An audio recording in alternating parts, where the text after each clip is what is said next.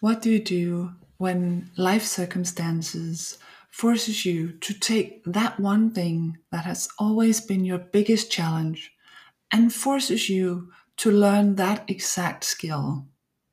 Well, if you're today's guest, you take that skill and turn it into your livelihood.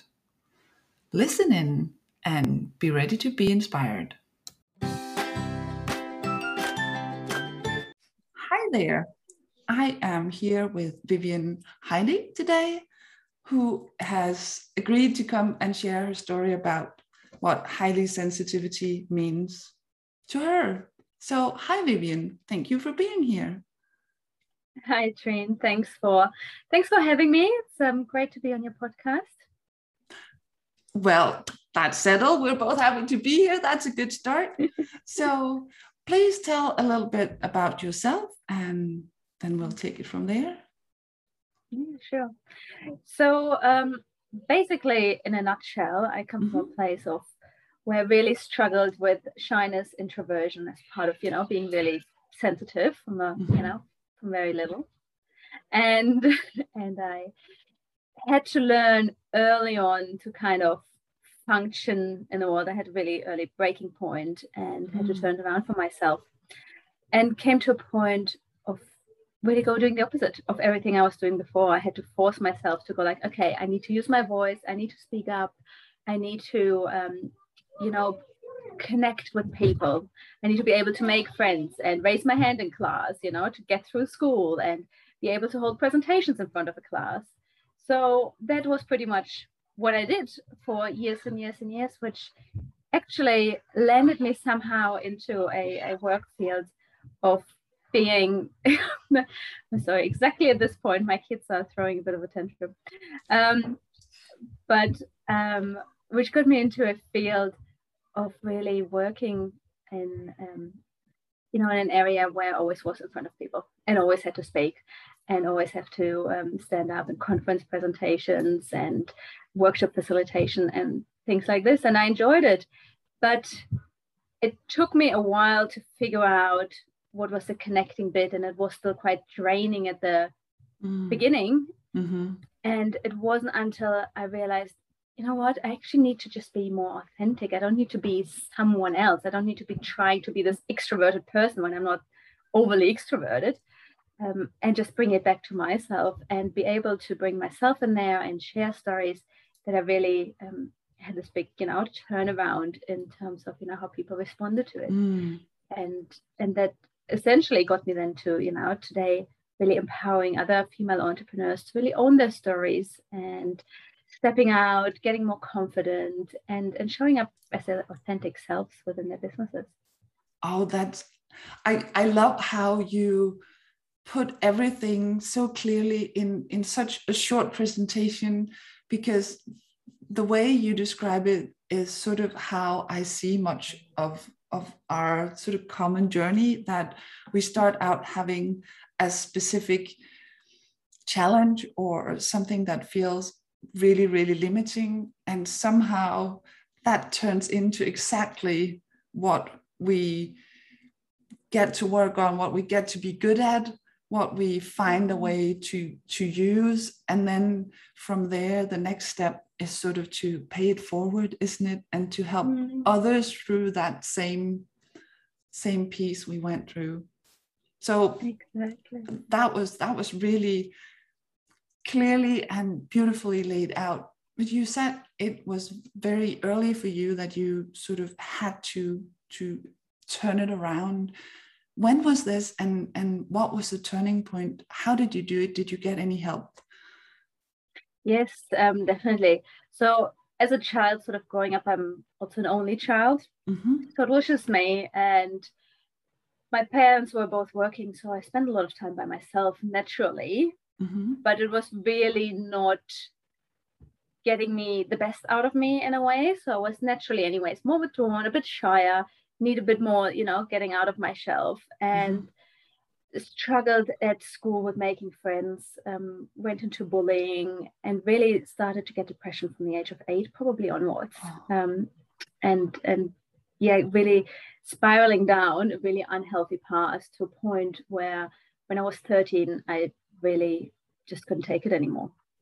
And it was really the luck of my, you know, or the, the suggestion of my grandmother, uh, for me, okay. my luck, you know, who mm-hmm. said kind of like, you know, there's something wrong with Vivien. You should take her to my mom, you know, you should take her to see someone to get some professional help. Mm-hmm. Um, just just get her checked out. And my mom took me to a, a kids psychologist, you know, yeah. was still yeah. under that age. And he pretty soon into the session went to me like, Well, Vivien, tell me, are you planning to take your life? And it was the first person that ever okay. asked me that. Yeah. And I was just like, Yep, I do. Wow. So mm. from there on in, that was actually really the starting point of me changing because mm-hmm. after that I suddenly I wasn't allowed to be alone anymore um, and I was in a a clinic you know put in a psychological clinic with yeah. other kids that were between the ages of I think 10 and 14 was mm. was the mm. age range there and really in a constant supervision you know guidance getting a lot of psychological support at that point in time so and, from being um, mostly by yourself you were suddenly in a constant group of people with a lot of attention focused on you yeah yeah absolutely so it was the opposite it was the absolute opposite with yeah. constantly having people around and at the beginning i found that a bit much because i do like i always as a kid needed time to myself to sort of yeah. also unwind but clearly at that point in time that time to myself was no longer an unwinding time. That was the no. time when I would go, you know, into my brain and make yes. up all these terrible things. Yeah. Um, so I really needed um, that connection at that point in time, and I actually mm. learned there to make friends and to be okay with people, you know, being around. And I was also due to my nature, I was pretty soon, and also to my age, I was pretty soon also mm. giving some exemptions. Like I could go to the supermarket eventually they would let me go and you know get something and stuff yeah. like that so i had the opportunity to kind of get out okay and i can come back in and i had a bit of a walk by myself you know and, and feel a lot more um, refreshed but yeah it was really it was really about making friends and making connections and being able that i could actually say something and speak up in front of people. And and most of the other kids were hyperactive. So i was like standing out you know like a like um, nothing you know like a red yeah. dot there. Yeah. Um, so it was quite a shock to the system. Yes i was just thinking that to many of us these things happen so gradually over time. We become a little bit more aware and we start to see things and we start to get a little bit better. But your journey was sort of condensed and very intense in a way into a very clear sort of this was where it happened. This turned things around. That's that's interesting. How did it sort of develop from there? Did it did you feel like oh now i'm this new version of myself and then upwards and onwards? Or was there still some processing going on or? My initial yeah my initial reaction was really to almost you know disregard the old version of myself mm-hmm. and actually just say like okay this is a new me new start you know i can do this better i can you know i can talk to people i can introduce myself to new people mm-hmm. um, i can raise my hand and all of that stuff um, so really was like very strongly focused on doing the opposite, on disregarding anything yeah. that was before. And I also, through that, I had to repeat classes as well. So I was given a whole mm-hmm. new class. I was like, great, these people don't know me. I don't know them. No one has bullied me here. You know, there's yeah. no sort of history of it. So it's like great to make a new start. And I did really go on this path of just, you know, onwards and upwards for mm-hmm. quite a long time. But at the same time, you know, a lot later in my life, I realized that I wasn't just, you know, like it, it wasn't serving me to be constantly pushing myself, mm-hmm. to be mm-hmm. constantly like it was serving me at that point in time because I needed yeah. to learn quickly new skills. Yeah.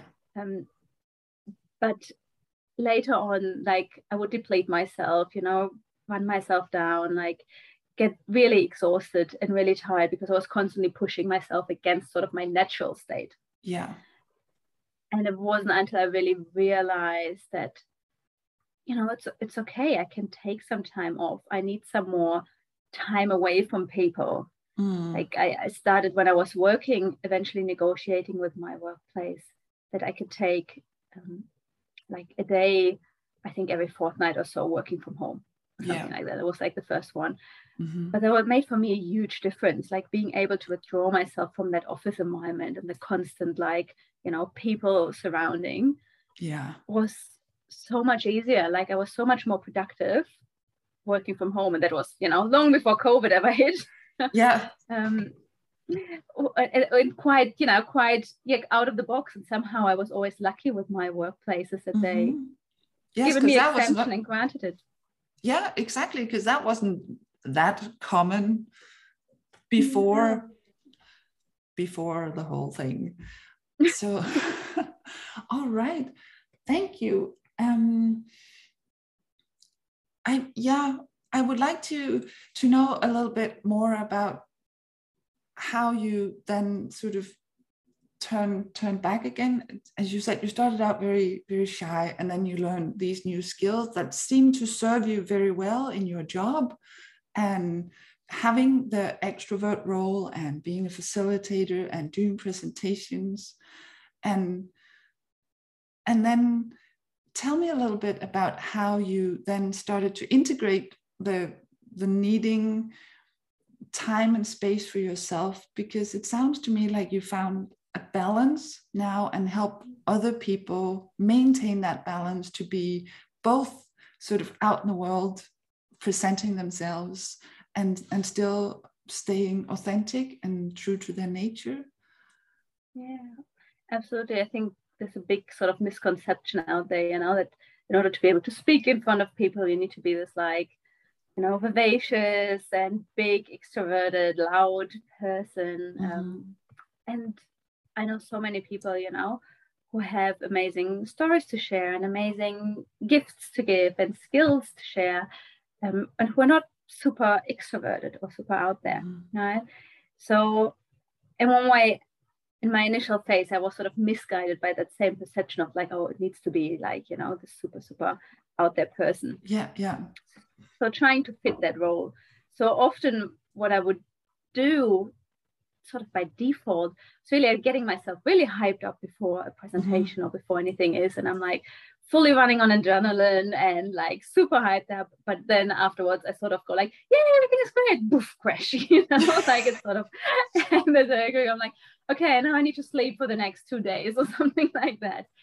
Um, and and just needing needing that that break button. And it wasn't really by the time I was already married, you know, that my husband was like, you know, you're never even, you're never just like straight, you're always like push and up and boof down and up and down, you know, you're like a roller coaster ride. Yeah. Anyways, I was like, oh, I'm like, okay.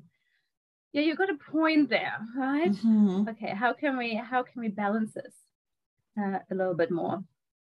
And uh, and it was really that that time where um, for one also I realized that work, um, you know, the conventional way of working, like working mm-hmm. for someone, wasn't necessarily serving me. Mm-hmm. Like, was also a point of like, you know, if I'm trying to put boundaries in place, there was always this like, oh, but we have these, you know, KPIs, like key performance indicators to achieve, and you need to do, you need to do whatever five programs now in a week.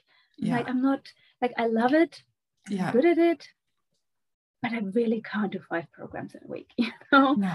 And it's it's a lot. So I was like, no. And me trying to push back was more like, well, but someone has to do it and you have to do it, you know, and this and that. I was like, when the time came and and essentially my contract finished up and I didn't get it renewed for the, my last job out mm-hmm. of many. Um, and it was anyways COVID, difficult to get a new yeah, job. Yeah. like, you know, this doesn't this doesn't work for me. This doesn't work for me. It's always been the same pattern. I always started a job with these hopes of, oh, this will be different if I set the boundaries, if I do that. Um, but at the end of the day, you know, I was still running myself into the ground. Mm. So I needed to really make that decision. I really was like, you know what? I think, I think I really need to work for myself. Like this yeah. for myself, you know, um, was just the what felt right. And the moment I started it, I was just like, I haven't felt those up and downs or those depleted bits because everything got to be on my terms. Yes. You know, if I need yes. a break, I take a break. If I feel like, oh, I've got a lot of energy, I give that energy, you know. Um, I so I, that. I really yeah. have been able to sort of integrate mm. it into my own business and more. Yeah. I hear I hear that quite a lot how sensitive people are often doing better on their own terms. And at first I had this idea that that entrepreneurs and business owners they had to be sort of well not non-sensitive but they had to be extrovert and they had to be strong and they had to be sort of stable and they had to be all these things and and i realized yeah maybe that helps in some ways but i think we needed more sometimes to to be able to to set things up the way they work for us, have our own boundaries. And as you say, sometimes there's a lot of energy and we can pour it in, and there's no one to expect that we're going to do the same every week. So we have the freedom to to then follow follow our moods and if we have the time and space to to catch the subtle clues and sort of back up before we sort of race over the the cliff and so i i get how that would help the with the depletion. So I think that's that's a really great example and inspiration of of how it's possible to create a life for ourselves that works on our terms. Mm-hmm. So thank you for sharing that. And now I'm curious to know what kind of change you would like to see in the world at large. What do you think mm. would be the biggest or the best change that could happen? Gosh, so many options, right? Apart from COVID to be finally over and you know everything, everything being back to normal. Yes. Is um, there a normal, or is it, can we go back to a normal, or how would you like a new normal to be? Maybe. I think it's a new normal, right? It's very much a new yeah. normal, and well, you know, some of the things I'm seeing these days, things that are happening also in my country, particularly, it's mm. just, mm. it's hard to watch. And I find it yeah. immensely heartbreaking. And I just hope, hope, hope that somehow we get out of it and we are able to learn from mm. this experience, you know, and really that people are being uplifted by it rather than, you know, separated, segregated, and yes. fighting against each other. Mm. So for me, I think a better world would be a world where we are, for once, more empathic towards each other, you know, kinder yeah. towards yeah. each other. Yeah. Like really listening sometimes to the other person's perspective rather than banging our opinion on top mm. of them, mm. right? And really being able, for me, you know, a big passion is particularly around women. I work with women mainly, for women and for for girls to really yeah. step more into their power because mm-hmm. still you know we say it's all equal but really it's not and and really for them to have the opportunity to create the lives that they want to and own their stories you know really shine brighter really step up and not just be this oh you either have to be a mom or you can have a career or you know like it's always this like yes. two-sidedness of stuff. Mm-hmm. we're really going like no we can have it all. We can build our own businesses own empires work the way we want to work. We have you know all skills and powers and amazing talents um, that the world needs and we need to share them more. Absolutely. Yes absolutely and i think the more we find that our power the more we own our light and our talents I think it gives us also a confidence in a broader sense, which I think might even help with the segregation and the and the fear-based communication we see so much of these days because I don't think either side is has any ill intention. I don't think that this side is trying to control everybody to do Mm. and and suppress or whatever. And i don't think this side is is harmfully selfish. I i think both sides are afraid. So Mm. and and fear just does not make us pretty people. So i think the best thing to combat that or to prevent that is to find that place in ourselves where if we are okay as we are it becomes easier to let other people other people be okay the way they are. At least that's my hope. Yes definitely. I can i can very much see that. And it is that i think there's more you know masculine energy being Mm. around and that fear base and that separation where i think exactly when when women step up more like we're able to sort of bring that more that nurturing side to things you know, Yeah. more harmonious side and and really incorporate these more. And yeah and, and when we are um you know in with peace with ourselves then it's okay to let other people be at peace as well you know then we don't have to force ourselves onto other people. Oh yeah. I so like the sound of that. I'm looking forward to a world more like that. So thank you very much for that. I think this is a really good place to to to to leave it. Hopefully yeah that we find this peace and let others have it as well. So thank you so much for sharing your very powerful story. And i hope it has been an inspiration to others who find find it hard to deal with sensitivity. But definitely there is there is hope and there is a way to make it work for us in our own business or in whatever way it works out for us. So thanks for that. And I will put your links in the notes so people can find you if they want to know more about the way you work to help people find this, find their voice and find their path. So definitely you thank you very much Trine for for having me and um yeah it was a beautiful interview thanks so much it's been my pleasure.